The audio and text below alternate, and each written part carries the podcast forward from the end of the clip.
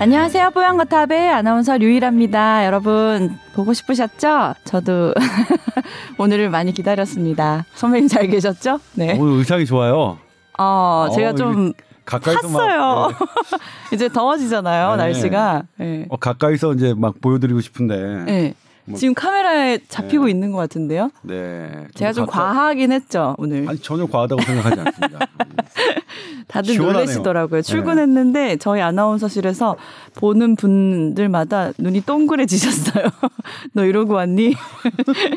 그래서 올라올 때는 부끄러워서 자켓을 입고 왔는데 네. 오늘 뽀얀거탑 음, 청취자분들을 위해서 그냥 자켓 벗고 네. 방송 그 진행하도록 그 하겠습니다. 네. 옷을 원래 양쪽으로 입어야 되는데 아. 한쪽으로 입은 거 아닌가. 아 실이 모자르 네. 모자라서 여기 어, 근데 보니까 말았어요. 팔이 한쪽이 없어서 네, 팔 아, 한쪽이 없어요. 이, 렇게 설계된 옷이구나. 네. 아. 어, 이 정도면 디자인이 아니라 네, 설계라고 설계, 봐야죠. 예, 그렇죠. 네. 저도 그렇게 설계된 옷을 한번. 네, 제가 네. 패션을 뛰어넘어서 음. 그 이상의 것을 좀 수용할 수 있는 그런 아. 패션 리더가 되고 싶어서 아, 많은 실험 중입니다. 뛰어넘는다는 건 뭐 어떤 의미일까요? 설계죠, 설계. 설계. 예. 자, 그렇습니다. 제가 어제 보통 우리가 설계라는 음. 단어는 이제 네. 건축 용어죠. 그렇죠. 건축 용어인데 음. 어떤 계획을 설계하거나 뭐 이렇게 뭐 그런 쪽으로도 쓰이고 쓰일 수 있고요. 또 하나 쓴 게 뭐냐면 네. 너 설계당했어? 뭐 이런 거. 그거 뭐예요? 사기 당했어 할 때 또 설계 쓰죠. 어, 나의 어휘력이 드러나네? 편집해주면 안 돼요?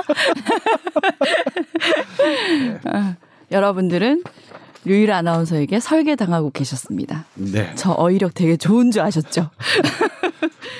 자, 어제 제가 방송하는데 평소에는 하이힐을 잘 안 신는데 방송할 때만 신거든요. 네. 좀 조금이라도 늘씬해 보이려고. 네. 그랬다가 어마어마하게 양쪽 발이 동시에 쥐가 나서 네. 방송을 중단하는 사태가 일어났었어요. 네. 저는 그런 경험은 처음이어서 정말 깜짝 놀랐는데 네. 보통은 발을 쭉 펴고 네. 어, 발가락을 제끼면 네. 쥐가 풀린다고 하길래 그렇게 했는데 전혀 안 풀리더라고요. 네. 쥐는 왜 나느냐? 네. 잘 몰라요. 그게 약간 근육이 경직돼서 막 이렇게 나는 거 아니에요? 그런 그렇죠. 느낌인데. 그러니까 네. 경, 근육에서 이제 그 쥐가 나는 게 되게 통증이 생기는 거잖아요. 그러니까 이제 신경에 어떤 문제가 생긴 건데, 근데 쥐가 나는 그런 그런 느낌이나 통증은 음. 신경이 어떻게 눌렸을 때 생기는 그런 증상하고 비슷해요. 네. 그래서 일시적으로 어떻게 눌렸을 거라고 생각하는데 음. 보통은 어떤 인대나 뼈나 디스크가 신경을 누르는 경우는 많지만 네. 말랑말랑한 근육이 신경을 누른다고 생각하지는 않은데 음. 그래도 쥐가 나는 그런 여러 가지 현상들을 분석해 보면 네. 그런 근육들 때문에 일시적으로 신경이 눌린다고 지금 보고 있어요. 음. 그러면 이걸 이제 해결하는 방법은 그 눌린 걸 좀 풀어줘야 되는 거죠. 근데 요걸 풀어주는 건 경험적으로 그 밝혀낸 건데 그 신경을 최대한 늘리는 것. 느리는 것이 어. 정답입니다. 그러니까 다리를 쭉 펴주고요. 그러니까 아프니까 아. 펴기 싫잖아요. 근데 네. 그러는 게 아니라 오히려 쭉 펴고 피라고 한 예, 피고 그다음에 네. 발목을 응. 내몸 쪽으로 당겨요. 응, 당기면 당기고. 뒤쪽이 더 펴지겠죠. 네. 근데 그래도 안 되면 엄지 발가락을 양쪽, 그러니까 왼쪽이나 오른쪽으로 음. 이렇게 당기는 거예요. 그러면 그러니까 음.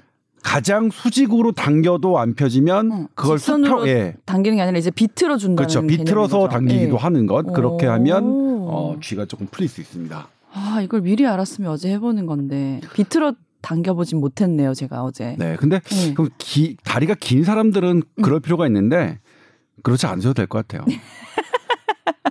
꼭 그렇게 해야겠네요 앞으로. 네. 그렇게 하지 않으셔도 될 것 같아요. 꼭 그렇게 해야 된다고요. 제가 네. 저는 이제 다리가 기, 그 키에 비해 아. 다리가 길잖아요. 다 아시다시피. 키가 어, 몇 센티미터? 아, 저 키는 크진 않은데 네. 키에 비해서 다리가 긴 거죠. 어렸을 때부터 그래요? 되게 그게 싫었어요. 저는. 그게 왜 저는 한 번도 눈치채지 못한 사실이죠? 제가 감추고 다니니까. 아, 그게 감춰지는 일본... 거였군요. 그럼요. 정말 몰랐네요. 아, 그래서 지금 방금도 이게 뻗었는데 의외로 제 다리가 닿았죠.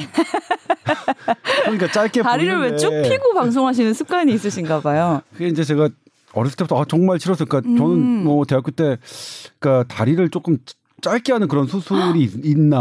어, 너무 안타까운 게 다리가 만약에 길다고 친다면 네. 팔은 상대적으로 많이 짧으신 것 같네요. 이게 비율이 어떻게 안 맞아서 어떡 하세요? 그래서 그게 싫었다고요. 싫었다고요. 그게. 네. 자. 아무튼 전 다리가 깁니다. 어, 네. 뭐 제보시던가요? 굳이 계속 주장하는 이유는 뭘까요? 오늘 많이 마음이 뭐 외로우신가요? 좀 칭찬받고 싶거나 뭐 으쌰으쌰 이렇게 그러니까 어, 외롭거나 칭찬받고 싶은 거는 늘 그렇지. 네. 네. 뭐 오늘만 특별히 그런 건 아닙니다. 늘 뭐. 우쭈쭈쭈쭈 우리 선배님 다리 기시네요. 아우 그럼요. 그럼요. 아, 근데 이거는 뭐 제가 뭐 칭찬받으려고 하는 거 아니라 그냥 있는 그대로. 네네네. 빨리 그대로. 넘어가야 될것 예. 같아요. 되게 짜증 나실 것 같아요. 네. 듣는 분들이. 네. 자, 그래서 짜증 나셔도 이런 거 들으세요. 자, 그래서 메일이 오늘도 음, 왔는데 질문을 많이 보내주셨거든요. 그래서 저희가 하나하나 소개를 해드릴게요. 지난번에 그 마스크 유통기한에 대해서 질문 보낸 분인데 그때 설명이 너무 단박에 이제 이해가 돼서 너무 친절한 설명 감사드리다고 하면서 세 가지 질문을 또 추가로 보내 오셨어요. 어, 그런데 재밌어요. 네. 재밌어요. 재밌어요? 재밌네. 네. 네. 자, 첫 번째 질문은 평상시에 소화불량일 경우에 두통이 같이 자주 온다고 합니다. 네. 언뜻 소화 불량이면 그냥 속이 더부룩한 정도일 것 같은데 왜 소화 기관이 아닌 머리에서 두통이 오는가 싶었다는데요. 좀 찾아보니까 이게 소화 불량이 오면 혈액 순환이 안 돼서 두통이 올 수 있다라고 어디서 보셨대요. 네. 그러면 정말 소화불량이 오면 혈액순환에 문제가 생기고 이게 두통으로 정말 이어지는 게 맞는지 그리고 이게 일시적이라고 해도 혈액순환에 문제가 생기면 이거는 큰일이 아닌가 이런 걱정이 된다고 하셨거든요. 네. 네. 이 소화기관과 네. 두통, 두통은 뇌에 관한 문제죠. 네.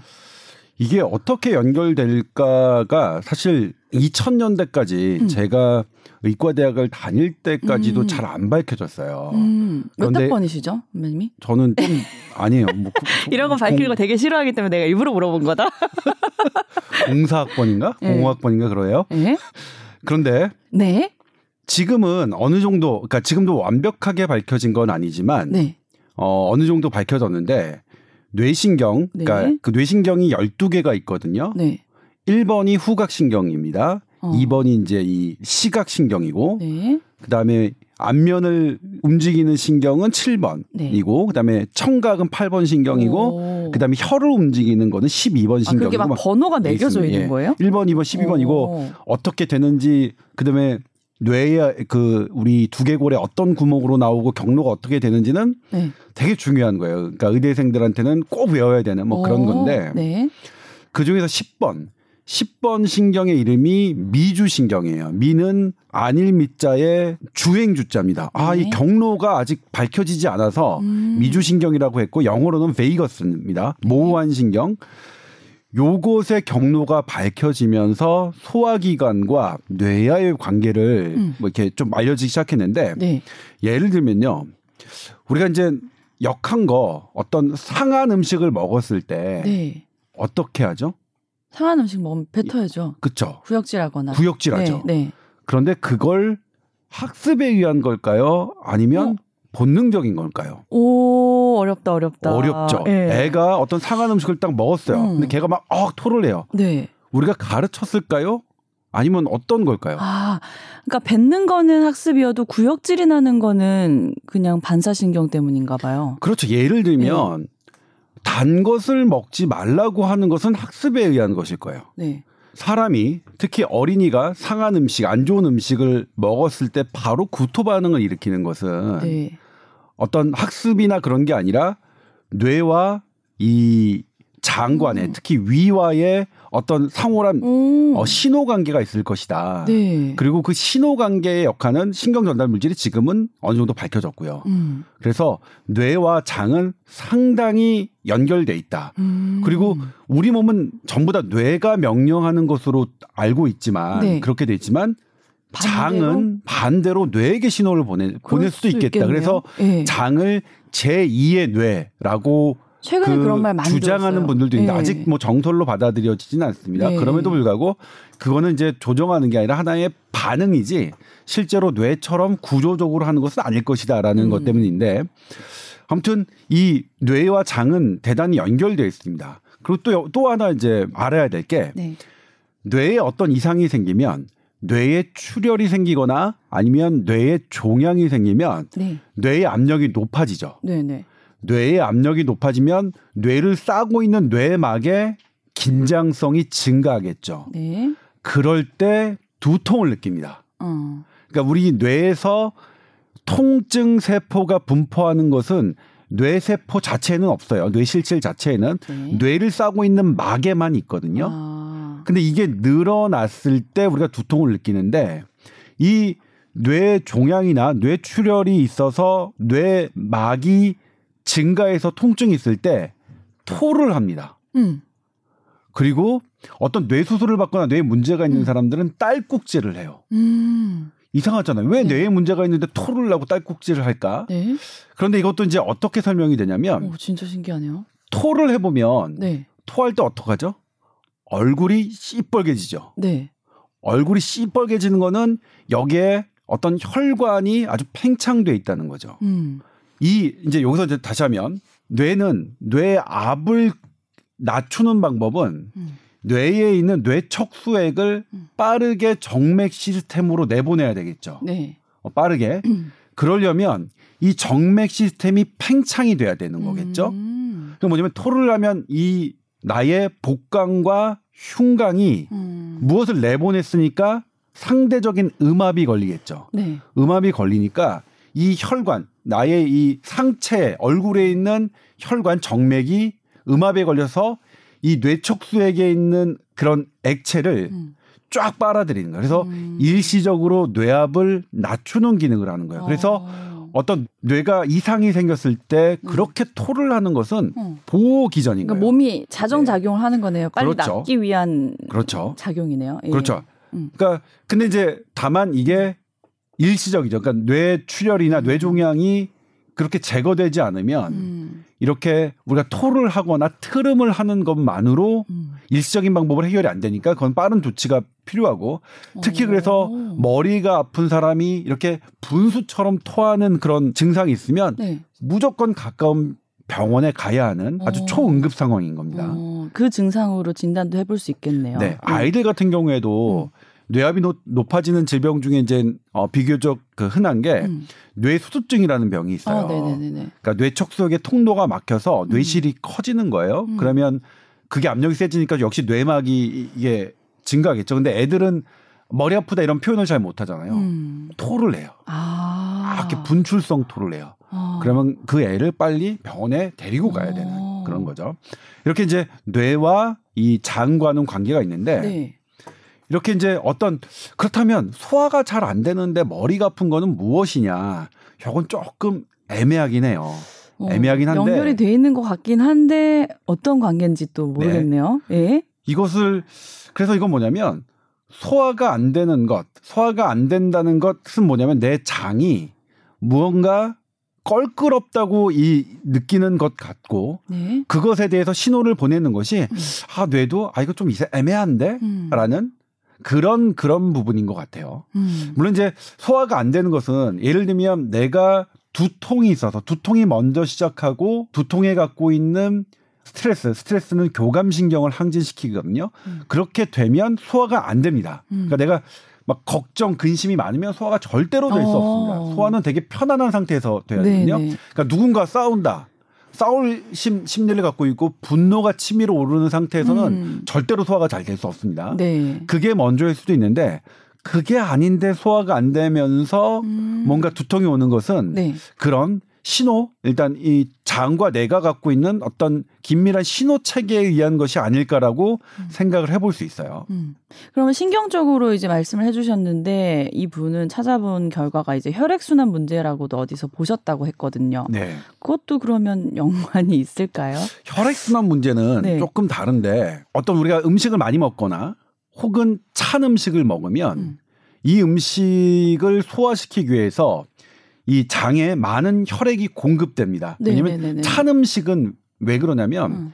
우리 몸에서 위에서 췌장에서 십이지장에서 음. 소화 효소로 작용하는 그런 효소들은 온도가 되게 중요해요. 단백질로 음. 구성돼 있어서 딱 적정한 뭐 36, 36.5도 음. 여기서 최적의 효과를 발휘하도록 설계돼 있어요. 네. 설계돼 있어요. 이 말 하려고 우리가 설계를 얘기했나? 아무튼 네. 그렇기 때문에 이것보다 체온보다 낮은 음식이 들어오면 음. 이것이 온도를 높여줘야 음. 소화를 잘 시키기 때문에 네. 혈액이 장으로 집중되죠. 그리고 너무나 많은 음식을 먹어도 이거 운동 위와 장이 운동을 많이 해야 되니까 역시 많은 에너지가 필요하니까 혈액이 많이 공급되죠. 네. 그러면 심장에서 공급하는 혈액이 평소보다 많이 장으로 투입되면 음. 상대적으로 뇌로 가는 혈액이 좀 줄어들겠죠. 음, 음, 음. 이런 의미로는 설명이 돼요. 음. 그래서 차갑거나 너무 많은 음식을 먹었을 때 음. 머리가 아픈 이유는 이런 걸로 설명되는데 네. 소화 불량이 어떤 혈액과 관계가 됐느냐? 네. 이건 조금 애매해요. 물론 어. 소화 불량이 어떤 그렇게 혈액을 많이 어 필요로 하는 그런 차가운 음식이나 소화가 안 되는 아까 어 어떤 많은 양의 음식으로 인한 소화 불량이라면 연결이 되는데 네네. 네. 그렇지 않고 음. 적당한 음. 식인데 소화불량인데 두통이다. 그러면 이거는 저 제 생각으로는 전자가 많은 네. 전자가 맞을 거예요. 두통이 먼저 왔고 음. 그것으로 인한 소화불량으로 보는 게 맞지 않을까 싶어요. 저 예전에 한번 내진탕 걸린 적 있었거든요. 네. 왜요? 얘기한 적 있었나요? 뽀양거탑에서 넘어져서 네. 집에서 네. 그랬는데 그때 이제 머리에 살짝 금이 갔는데 네. 콧도 이만한 거 나오고 네. 너무 머리가 아프고 힘들어서 제가 병원에 그냥 입원한다 그랬었어요. 네. 자진해서 네. 그냥 병원에서는 집에 가서 쉬라 그랬는데 네. 근데 그때 병원에서 계속 토를 했던 기억이 있거든요. 어, 계속 계속 3일 네. 내내 토를 네. 하고 네. 정말 살이 3kg가 빠졌던 기억이 나는데 네. 그 이유가 네. 그때는 그냥 머리 다치면 토가 나오나 보다 아무 생각 없었는데 네. 확실하게 제가 경험해봤잖아요. 네. 연관이 있네요, 진짜. 네, 그렇죠. 예, 예. 그런 부분들에 대해서, 음. 그러니까 이게 이제 처음에 토를 하는 게 왜 안 좋은, 왜냐면 토를 하면 잘못 누워 있는 상태에서 토를 하면 이게 흡인성 폐렴이거든요. 음. 그래서 이제 예전에는 거기다 구토 어째 억제제를 저희가 주기도 했었는데 오. 그거는 잘못됐다라고 지금 생각하고 있어요. 오. 이게 방어 작용이 되게 뇌압이 올라가는 것에 대해서 네. 구토 반응은 네. 그냥 우리 열났을 때 막 부채질 네. 우리가 막 하는 거 옷을 벗는 행위 어 그런 것과 비슷한 거기 때문에 네. 어 그렇죠. 음. 뇌 압이 올라갔을 때 토를 하는 것은 방어 작용이다. 음. 그리고 뇌와 소화 기관은 상당히 연관 관계가 있고 우리가 독성 네. 있는 물질 음. 독을 먹었을 때 음. 나도 모르게 토를 하는 것도 음. 다 이런 네, 이런 연관 관계가 있더라. 어, 살기 위한 몸부림이네요. 그렇죠. 어, 우리 몸 진짜 대단한 거예요. 대단. 진짜 신기해요. 예. 자 그리고 두 번째 질문은 저는 평상시에 방금 말씀드린 것처럼 소화 불량이 자주 와서 그래서 나름대로의 민간 요법을 쓴다고 합니다. 그게 뭐냐면 콜라 콜라 1.5리터를 쫙 먹고 일부러 계속 트림을 하신대요. 그러면은 이게 그냥 트림할 때보다 의도한 거보다 더 큰 트림이 나와서 그 방금 얘기하신 두통도 또 금세 괜찮아진다고 하거든요. 근데 소화제나 두통약 먹는 것보다 이게 본인이 느꼈을 때는 효과가 더 금세 오는 것 같대요. 네. 효과가 얼마나 지속하시는지가 네. 궁금한데 어, 어. 만약 이게 효과가 두통약 보다 더 효과가 오래 지속된다면 음. 전 나쁜 방법이라고 생각하지는 않습니다. 어. 근데 다만 이제 콜라가 네. 만약 일반적인 콜라라면 1.5리터를 드시면 엄청난 양인데요. 예, 이거 자체가 조금 너무 달죠. 그렇죠. 너무 단 음식이라서 네. 별로 안 좋을 것 같은데 건강상에 안 좋을 것 네. 같아요. 콜라 대신에 뭐 탄산수 1.5리터로 어. 바꾸신다던가. 어. 그다음에 이제 제가 좋아하는 방법은 혀를 저 깊숙이 쏙 음. 누르면 음. 으게 나오죠 그런 거. 이걸 개그 리플렉스라고 하는데. 네네. 그러니까 약간 구역질이 나요. 나죠. 예. 네. 그러니까 이 혀 저쪽 안쪽을 손가락으로 누르거나 손가락으로 누르면 조금 더러우니까 저 같은 경우에는 양치할 때 많이 음. 그러거든요. 전 자주 해요. 개그 어? 리플렉스를 유도해요. 그래요? 그래서 그러면 뭐 어떤 효과가 있는 거예요? 그러니까 마찬가지로 저는 네. 훨씬 더 이 뭔가 내 두통이 조금 완화되는 그런 느낌을 받거든요. 음. 물론 이제 이것이 이렇게 하는 것이 두통에 지속적인 효과가 있다라는 근거는 없지만 네. 없지만 기전으로 그냥 네. 우리가 크게 해달 건 없으니까 하는 방법인데 음. 오히려 그 방법이 낫지 않을까 싶고요. 음. 그다음에 이제 하나 이제 거기서 주의해야 될 거는 음. 이게 음식을 먹은 상태에서 이렇게 개그 리플렉스를 하면 음. 정말로 음식물이 넘어올 수 있거든요. 음. 이게 잘못하면 이게 이, 게 기도로 들어가면 음. 위험하죠. 그렇죠 위험하니까 네. 뭐 공복 상태에서 뭐 양치질 할 때 살짝 살짝 하는 정도로 음. 하시면 되고 두통을 안 느끼거나 그러신 분은 일부러 할 필요는 없겠죠. 네. 그러니까 저도 사실은 두통이 있을 때 사용하는 아주 민간 요법이에요. 음. 민간 요법이지만 나름 어떤 어, 신경학적 이론을 어. 배경으로 하긴 하고 있고요. 어, 선배님이 얘기하니까 어떤 치료법인 줄 알았더니 아닙니다. 치료법은 민간... 아닙니다. 민간요법이죠. 민간요법. 그러니까 이렇게 기전이 네. 있더라도 네. 그게 실제로 효과가 있다고 얘기하려면 실험군과 대조군 어. 이렇게 해가지고 통계적 유의성 해가지고 해야 어. 우리가 이걸 치료법이라고 할 수 있으니까 네. 치료법이라고 할 수 없습니다. 그냥 제 음. 개인적인 민간요법이다라고 네. 말씀드릴 수 있겠고 음. 근데 콜라는 조금 위험한 음. 것 같다. 트림을 일부러 유발시키는 것도 일부러 속에 가스를 만드는 거니까 좋지 않을 것도 같은데요. 그러니까 그 부분은 네. 잘 모르겠어요. 근데 본인이 이제 이렇게 하면 좋아지신다니까. 음. 그리고 이게 크게 해대는 것 같지는 않으니까 뭐 탄산수 먹어도 트림 나잖아요. 네. 그러니까 크게 해댈 것 같지는 않으니까 콜라를 탄산수로 바꿔서 하시는 게 어떨까 싶어요. 아, 근데 소화불량 주변에 걸리신 분들 많잖아요. 네. 근데 제가 보기엔 정말 이 병은 고질병 안 고쳐지는 병인 것 같은 게 그렇게 이제 고생하시는 분들은 거의 만성으로 항상 소화 안 되시는 분들이 주로 많더라고요. 그래서 이제 요 부분은 네, 네. 어떻게 해야 되느냐 소화불량. 그러니까 일단 기능적인 검사를 받으셔야죠. 기능적으로 소화기 내과 전문 선생님한테 어떤 위나 장에 문제가 있는지 아니면 표면에 뭐가 문제가 있는지를 점검하시는 게 먼저 우선일 것 같고요. 음.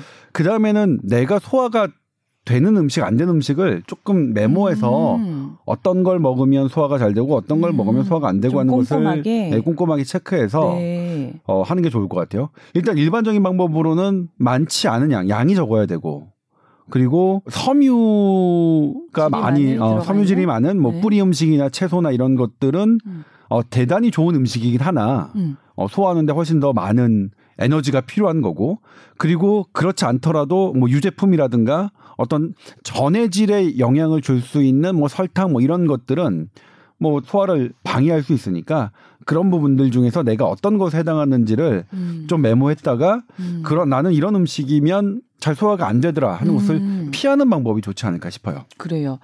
그래서 세 번째 질문이 이제 그런 비슷한 내용인데 이분이 과일 중에 배를 먹으면 설사를 잘 하신대요. 그러니까 네. 특정 음식을 먹으면 반응이 있으신 건데 단순히 과일 배뿐만이 아니라 배를 갈아 만든 음료수를 먹어도 역시 네. 설사를 하시고 그래서 배는 애당초 잘 안 먹었는데 어느 날 특별히 먹은 게 없었는데 또 설사를 해서 생각을 해보니까 그날 도라지 배즙을 또 드셨대요. 네. 그러니까 갈아 먹는 거, 즙 넣어서 음. 먹는 거, 뭐 모든 배가 들어가면 다 이렇게 설사를 하신다는데 네. 이유가 뭘까요? 하셨어요. 네. 제가 그래서 이분의 그 질문에 대답을 하기 위해서 네. 하버드 의대 음흠. 홈페이지에 들어갔습니다. 그래서 아. 설사를 일으키는 음식 중에 네. 배가 있는지 오. 배가 있었습니다. 오, 그런 분들이 그, 있다는 거네요. 네. 네. 그런데 이제 배라기보다는 설사를 유발하는 음식 중에 첫 번째로 설탕, 슈가가 들어가 있고 네. 그 슈가가 많은 설탕이 많은 어, 음식 중에 두 번째로 배가 들어가 있어요. 음. 그러니까 첫 번째가 복숭아, 두 번째가 배, 음. 세 번째가 체리, 음. 네 번째가 사과 등 이런데 음. 그러니까 이런 어, 당분이 높은 그런 음식들이 음. 과일들이 어, 나의 물과 전해질의 밸런스를 깨뜨려서 설사를 유발할 수 있는데 네. 이것은 어렸을 때 안 그렇다 하더라도 나이가 들면서 그럴 수 있다. 음. 어, 그렇기 때문에 이럴 경우에는 음. 어, 이런 단 음식을 조금 줄이는 뭐. 것이다라고 되어 있습니다. 근데 네. 특정 배에 대한 거는 아직 제가 일단 간략하게 검색했을 때는 네. 배와 관련된 배에 이제 설탕 제외하고 다른 것이 음. 설탕을 유발하는 건 찾지 못했는데 음. 일단은 당분으로 봐야 될 것 같고요. 음. 그렇다면 뭐 배를 조금 덜 드시거나 음. 뭐 어떻게 해야 될까요? 배를 뭐 조금 피하셔야죠. 뭐. 예, 덜 달게 그러니까 배를 무하고 섞어서 드시거나 도라지 배즙을 드셔도 설사를 하셨다니까 민감하신 그러니까 것 같은데. 배즙은 좀 네. 달아요. 그게 도라지비 도라지 즙익은 네. 양파 즙익은 어쨌든 즙은 어. 좀 달아서. 근데 그 설탕이 많이 포함된 과일 1, 2, 3, 4 순위가 의외인 것 같아요. 복숭아가 그렇게 달았나요? 복숭아 물컹물컹 황도 이런 거 어, 달잖아요. 아. 네. 황도. 아 백도 백도. 체리는 정말 외국엔 백도가 없더라고요. 아 그래요? 미국에 어 예. 그래요? 네 제가 여름에 네. 아, 예. 놀러를 한번 간 적이 있었는데 그때 비즈니스 타고 가셨죠? 그 그쵸? 집에 왜 대답 안 하세요? 집에 냉장고에 비즈니스 백도를 타고 가셨죠? 예. 넘어갈까요? 네. 그 백도가 너무 생각이 나서 아 그걸 먹고 왔었어야 되는데 먹고 왔었어야 되는데 하고 찾아봤는데 거기는 황도만 있고 백도가 없더라고요. 네. 우리나라 그 복숭아 참 맛있는 것 같아요. 네, 맛있는 네. 것 같아요. 저는 개인적으로 체리를 정말 좋아하는데 어. 체리 먹으면 살쪄요. 당도가 높아서. 네. 오. 어. 제가 계속 뭐 말씀드렸지만 네. 현대 비만의 원인의 가장 큰 단일 성분을 꼽으라면 설탕입니다. 네. 기름이 아닙니다. 네. 설탕입니다. 설탕. 설탕을 줄여야 되네요. 네, 진짜. 설탕을 당, 줄여야 당. 예. 음. 어쨌든 배는 그냥 피하시는 걸로 네. 결론을 내야겠네요. 네. 그리고 이제 우유 먹으면 배 아픈 거 어, 이건 뭐 많이 알고 계시잖아요. 그러니까 예, 유당능 장애가 있으신 분들은 예, 예. 어쩔 수 없는 것 같고. 근데 과일도 안 맞아서 배가 아픈 분들도 계시다는 네, 거네요. 이분들 그렇죠. 이분처럼. 네. 네. 그리고 저는 음. 찬 거를 마시면 음. 거의 설사를 해요. 음. 찬것 중에 네. 설사를 유발시키지 않는 음. 당장 설사를 유발시키지 않는 건 맥주밖에 없고요. 근데 그건 왜 그렇지? 똑같이 찬 그러게요. 음료인데. 진짜 모르겠어요. 그러니까 심리적인 것 같은데요. 그 맥주를 많이 마셨을 때는 그 다음 날또 아. 설사가 유발되고요. 아. 그렇습니다. 선배님도 장이 참 약한 편이신가 네. 봐요. 네, 네. 저는 네. 우유 저 우유 설사 있고요. 그래서 아. 근데 되게 희한한 게 네. 이게 유당능 장애면 음. 요거트 이런 거 있잖아요. 그런 거 네. 유제품 치즈 이런 걸 네. 먹어도 저는 설사를 해야 되는데? 되거든요. 네.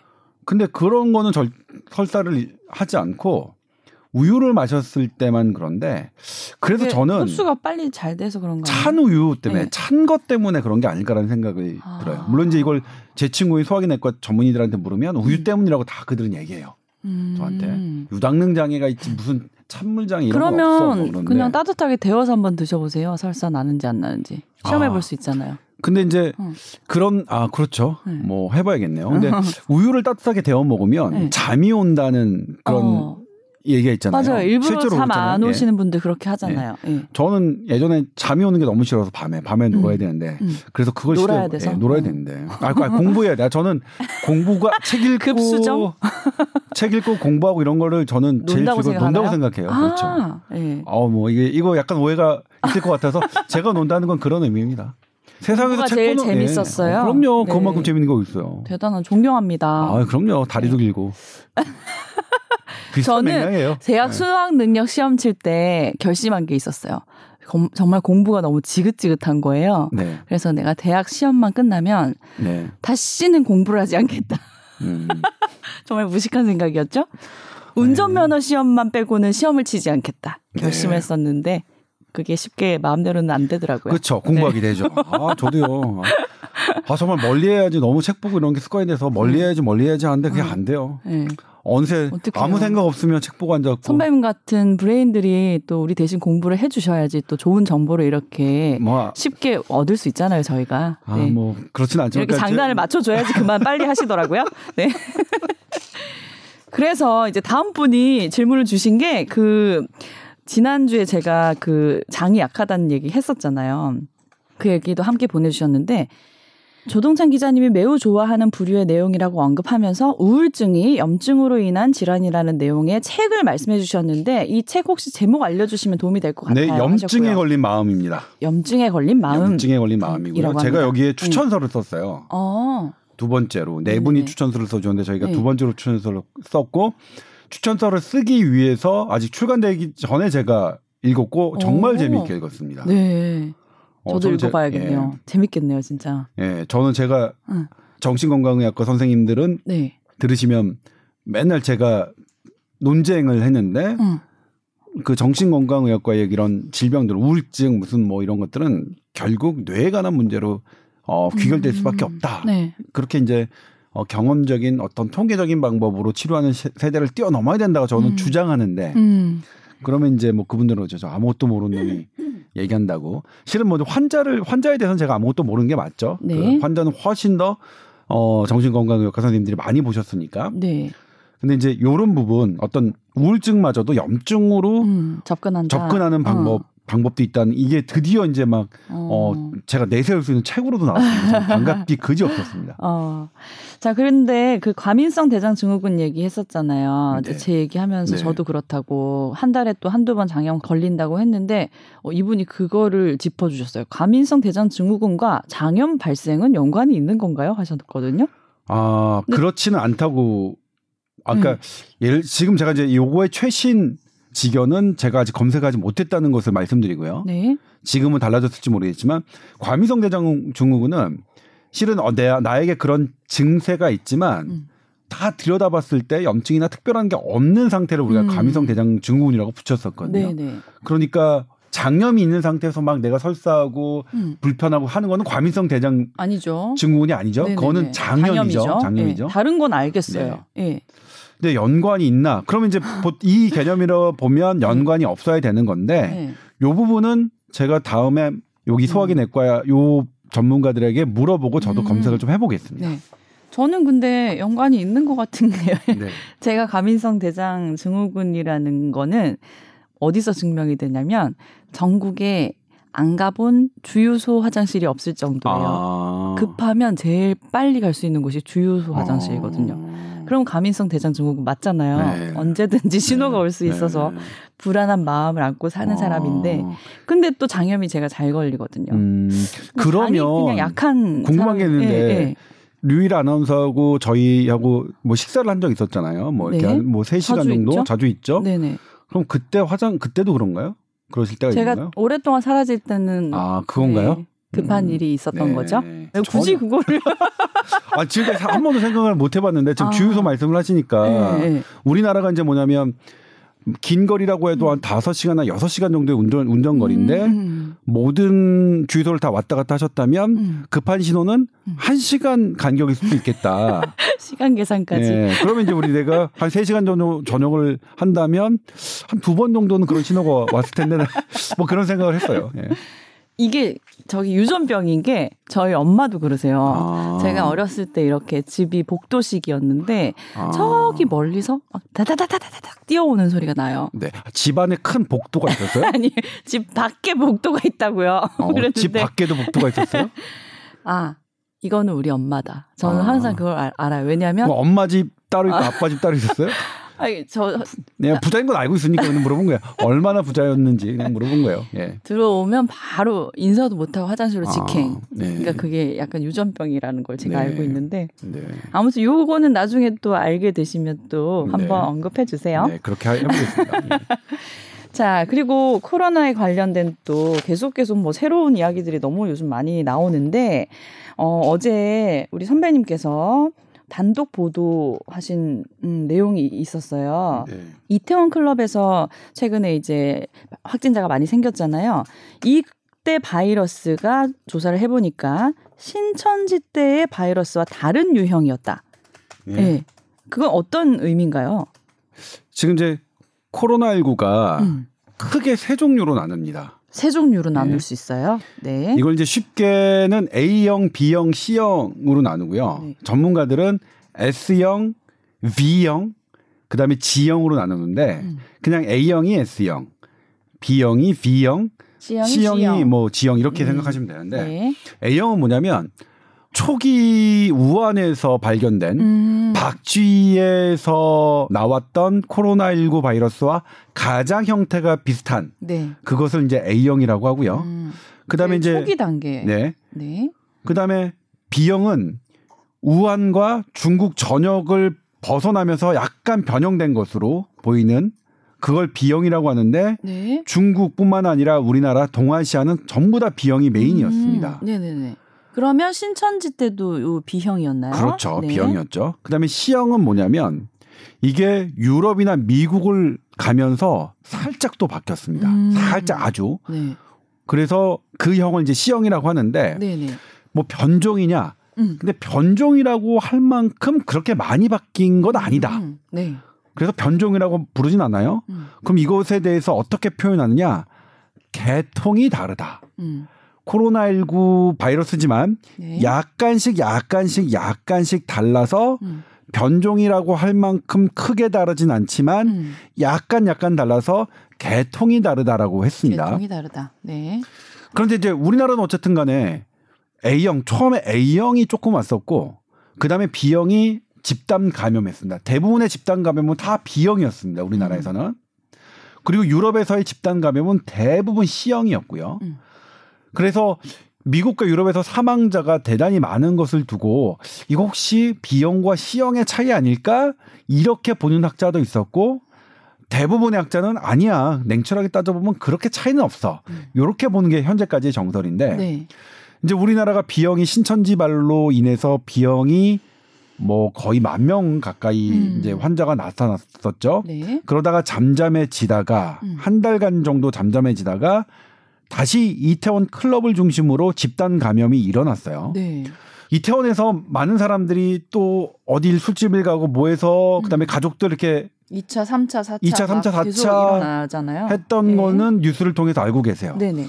그런데 지금까지 모르는 거는 처음에 이태원 음. 감염자가 어떻게 생겨났는지는 여지껏 모르고 있었죠. 네네네.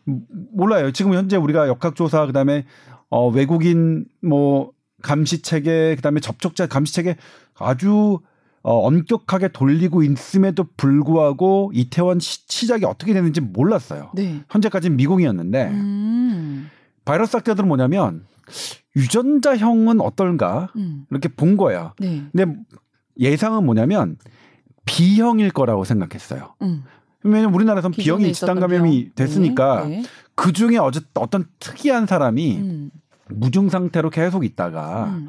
거기서 어떤 감염력을 획득해서 획득한다는 것은 이제 바이러스가 일시적으로 증식해서 거기서 시작된 음. 어떤 그런 또 다른 집단 음. 감염이라고 생각했는데 그렇게 추측을 했군요. 네. 네.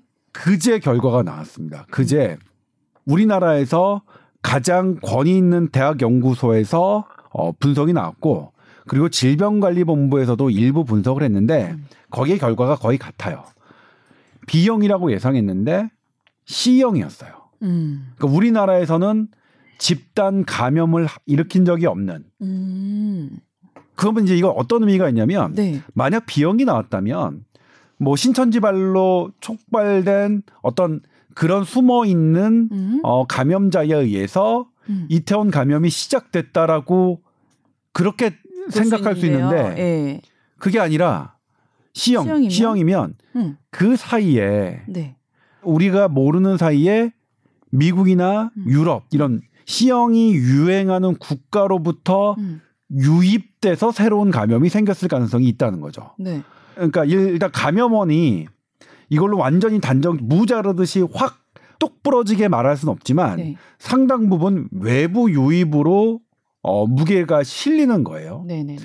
그럼 여기서 또 하나의 문제는 뭐냐면 우리가 지금 미국이나 유럽에서 감염 국가에서 오면 14일 자가 격리를 하고 네. 그리고 계속 추적을 하고 있단 말이에요. 네. 그래서 어떤 사람이 그 코로나19 진단을 받으면 음. 아이 사람은 어디서 감염됐고 음, 동선도, 동선도 파악하고 뭐 이렇게 네. 다 금방 역학조사 결과가 나오는데 이번에는 안 나왔죠. 네. 그러니까 이거 뭐냐면 우리가 전 세계에서 가, 가장 뭐 엄격할 정도로 우리나라 지금 그 외국 출입에 대해서 검역을 하고 있긴 한데 그럼에도 불구하고 못하는 부분이 있을 수 있다. 놓치는 부분이 있을 수 있다. 네. 두 가지 이유가 있는데 구, 실제로 구멍이 있을 수 있고요. 음. 어, 그 다음에 구멍이 없다 하더라도 지금의 방식으로는 코로나19의 외부 유입을 완벽하게 막을 수 없다. 왜냐하면 코로나19는 무증상이 음. 많기 때문에. 음.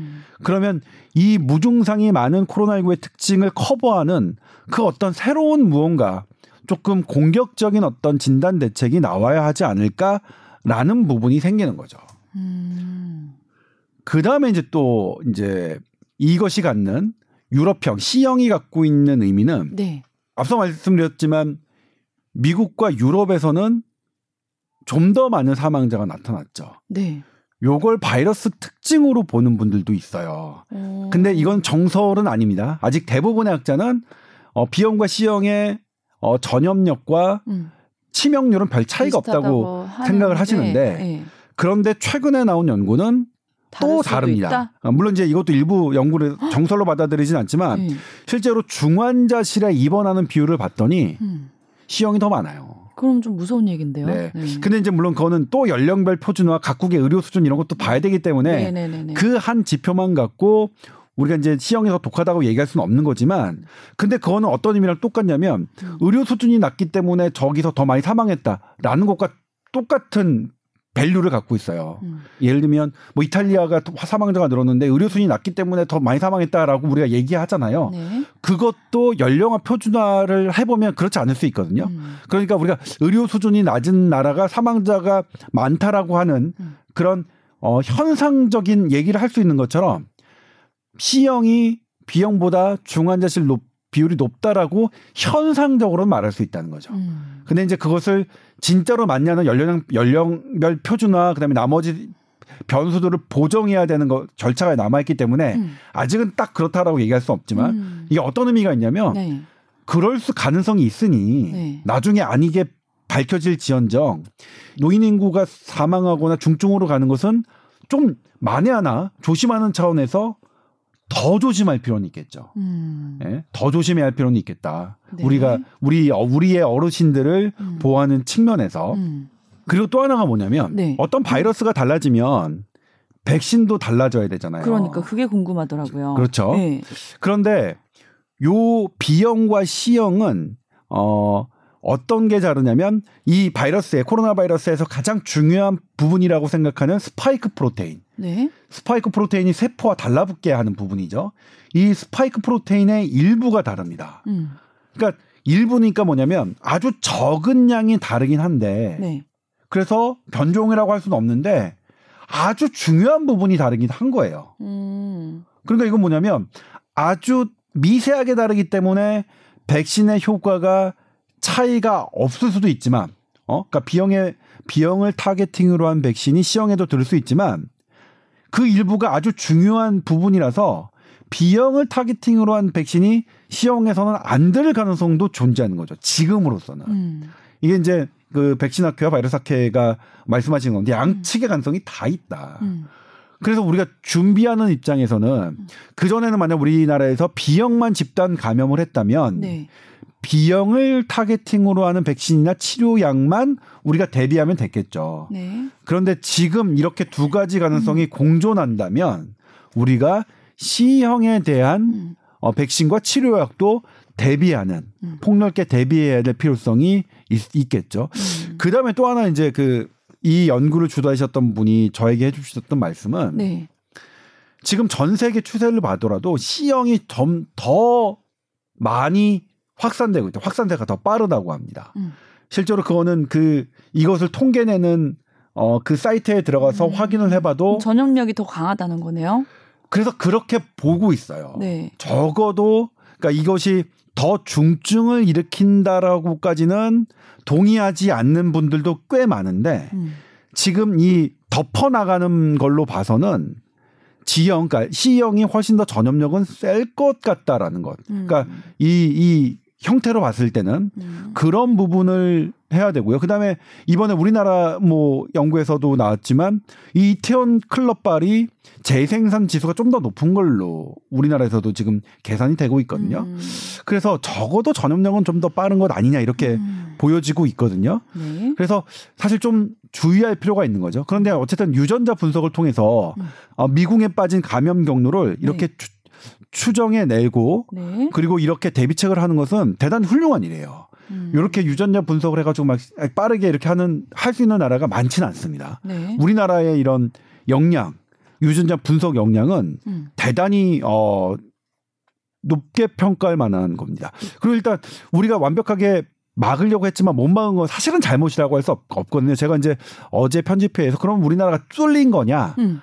라고 이렇게 질문하는 것에 대해서 네. 아니 100%를 못 막고 99%를 막은 어. 걸 갖고 뚫렸다고 하면 안 된다. 어. 그걸 어떻게 뚫렸다? 그러니까 만약 100점 만점의 시험에 네. 99점 맞은 애한테 얘 시험 망쳤다고 음. 얘기할 수는 없는 것처럼 네. 그건 어쩔 수 없는 거죠. 근데 다만 이 코로나19는 이 소수가 들어와도 이렇게 전염력이 워낙 세서 네. 이렇게 집단 감염으로 이어질 수 있는 거는 뭐 우리가 앞으로도 감당해야 될 일이니까 음. 이것 갖고 뚫렸다는 표현이 뭐 음. 망했다 음. 이건 아니다. 네. 당연히 근데 우리가 그렇지만 이것에 대한 대비는 음. 이게 피해가 클 수 있으니 이것에 대한 대비는 해야 될 것 같고 네. 그다음에 전 세계적인 추세를 봤을 때 새로운 C형이 음. 더 비율이 높아지는 것은 우리가 분명히 엄중하게 조금 인식하고 대비해야 될 사항이다. 음. 그런데 일단 이걸 뭐냐면 이거는 우리나라 과학계가 잘한 일이라고 저는 일단 먼저 칭찬드리고 싶어요. 아, 이게 우리나라가 이렇게 실시간, 그러니까 거의 이렇게 금방 음. 이렇게 유전자 분석을 해서 지금 나오고 있는 형태들이 어떻게 되느냐를 해서 감염 경로 어떻게 어디서 문, 문제가 생겼는지를 알아내는 건 대단히 중요하다. 음. 그래서 또 궁금한 게 뭐냐면 예를 들면 이제 삼성 서울병원 간호 의료진이 네네네. 어 때문에 이제 삼성병원에서 확진자가 나왔잖아요. 네네네. 그런데 서산에 있는 친구가 또 감염이 됐단 말이에요. 네. 그런데 여기서 뭐냐면 이 삼성 간호사의 증상일은 16일이에요. 음. 근데 그 친구와 만났던 기간은 9일과 10일이에요. 네. 그러니까 증세가 없을 때 만났어요. 그리고 음. 우리가 지금 감염력이 있다고 생각하는 것이 16일에 했으면 어, 증상이 생기기 이틀 전입니다. 그러면 16일날 증세가 생겼으니까 14일쯤에 15일, 14일 응. 정도까지만 감염이 있고 응. 더 늘려봐도 13일 정도까지만 응. 감염이 있지 아니면 9일과 10일에는 없어야 되잖아요. 네. 근데 거의 일주일 정도 전인데. 네. 그러니까 이건 두 가지 가능성이 있는 거예요. 네. 이 친구에게서 감염됐을 무증상인 상태에서 감염됐을 가능성도 어. 낮게 남아 있지만 그냥 별개로 감염될 수 있거든요. 어. 그냥 이 친구는 이 친구대로. 어? 두 분이 만나서 네. 생긴 일이 아닐 수도 네. 있다. 네. 그러면 이건 어떻게 그러면 해야 되나? 여기서 유전자 분석이 들어가면 음. 되겠죠. 이 두 분이 유전자 분석형이 같다면 음. 아마도 만나서 무증상 상태에서 감염됐을 가능성을 높게 보고 만약 별개라면 이분이 B형이고 이분이 C형이 나온다면 그건 또 다르게 생각해 봐야 되는 부분이라서 네. 우리가 현재 미궁으로 빠졌던 것들이 이런 유전자 분석으로 음, 좀좀 더 예, 예, 이 개통 분석으로 많은 부분들이 해결될 수 있어 있을 음. 것 같아서 크게 저는 이거는 되게 이제 조금 박수를 음. 쳐드리고 싶은 음. 그런 그런 소식이었습니다. 음. 어쨌든 근데 요 C형이라는 게 감염력도 더 크고 증상도 더 음, 나쁜 쪽으로 갈 수도 있는 가능성이 있으니까 네. 이 얘기를 듣다 보니까 아이고 아직도 긴장을 늦추면 안 되겠다. 그렇죠. 네. 코로나19에 대해서는 음. 참 죄송하긴데도 음. 아 긴장을 늦출 수 있는 시기가 아직은 당분간은 잘 안 보인다라고 네. 말씀을 드릴 수밖에 없는 네. 어 그런 부분이고요. 그 다음에 이제 요즘에 외신에서 계속 나오지만 손 씻는 것과 마스크를 쓰는 것이 네. 어, 둘 다 중요성이 있고 그리고 어떤 데서는 어떤 학자들은 손 씻는 게 더 중요하다라고 얘기했는데 음. 제가 지난번에 얼핏, 말, 얼핏 말씀드린 적이 있는 것 같은데 지금 형태에서 집단 감염을 봤을 때는 컨택, 그러니까 접촉으로 인한 감염으로 집단 감염이 된 사례보다는 네. 사례는 매우 드물고요. 네. 거의 다 호흡기로 호흡기로 음. 집단 감염이 됐거든요. 네네. 그런데 이제 미국 CDC가 발표를 했죠. 음. 어제 발표를 했는데 아, 컨택으로는 음. 접촉으로는 그렇게 어, 쉽게 감염되는 것 같지는 않다라고 발표를 했어요. 미국 어. 질병 관리 예방 통제 센터가. 네. 그러니까 여기서의 우리가 얻을 교훈은 마스... 손을 씻지 말라는 게 아니라 손을 음. 자주 씻어야 됩니다. 손잘 음. 씻으니까 눈병, 독감 다 줄었잖아요. 그렇죠? 감기도 안 걸리고. 네. 네. 어, 손 씻는 것 지금처럼 잘 하신데 마스크가 더 중요한가 봐요. 마스크가 더 중요하다는 오. 교훈을 우리가 좀 얻을 수 있겠죠. 오, 그렇네요. 네. 사실 마스크 요즘은 또 괜찮아졌나 싶어서 좀 느슨하게 안 쓰는 경우도 있고 하는 분들도 계실 것 같은데. 네, 또 마스크에 대해서 이제 말씀드리자면 네. 야외에서 네. 집단 감염이 된 예가 또 없어요. 없어요. 네. 탁 트인 공간에서 그러니까 마스크는 어디서 더 쓰셔야 음. 되느냐 실내다. 오히려 공간. 야외는 넓은 곳에서는 네. 그러니까 아주 사, 람이 촘촘하게 모이는 곳이 아니라면 음, 음. 내가 혼자 산책을 한다거나 그런 음. 거면 음. 조금 편하게 하셔도 된다. 음. 오히려 야외는. 하지만 실내는 어, 집단 감염이 계속 실내에선 이루어지고 있다. 이태원 음. 클럽도 실내였죠. 음. 예, 어떤 택시 기사나 엘리베이터나 이런 음, 것들도 다 실내였습니다. 예. 그러니까 집단 감염은 아니지만 음. 야외에서 감염된 사례도 있는데 음. 어, 개별적으로 한 1미터에서 얘기를 하고 뭐 하는 부분에선 걸린 적이 있습니다. 그러니까 음. 야외에서도 안 걸리는 건 아닌데 다만 집단 감염은 네. 많은 사람이 감염된 사회에서 야외에서 발생하지 않았으니까 야외에서는 침방울 안 튀기게. 네. 근데 실내에서는 꼭 침방울이 안 튀는 공간이라도 음. 내가 걸릴 수 있다. 수는 없다. 그렇게 해야 되는 거죠. 네. 예. 그러니까 코로나 사태가 길어지면서 코로나에 대한 이제 성질과 어떤 건지를 좀 우리가 많이 알게 됐잖아요. 네. 그러니까 오히려 대비를 어떻게 할 수 있냐, 대응을 또 잘 할 수 있는 것도 있는 것 같아요, 요즘은. 네. 네. 철저하게 우리가 아는 범위 내에서는 위생 수칙을 잘 지키시면 또 문제 없으실 것 같습니다. 네. 자, 오늘 여기까지 할까요? 네. 네. tower at sbs.co.kr로 궁금한 것도 많이 보내주시고요. 저희는 또 다음 주에 뵙겠습니다. 감사드립니다. 네, 고맙습니다.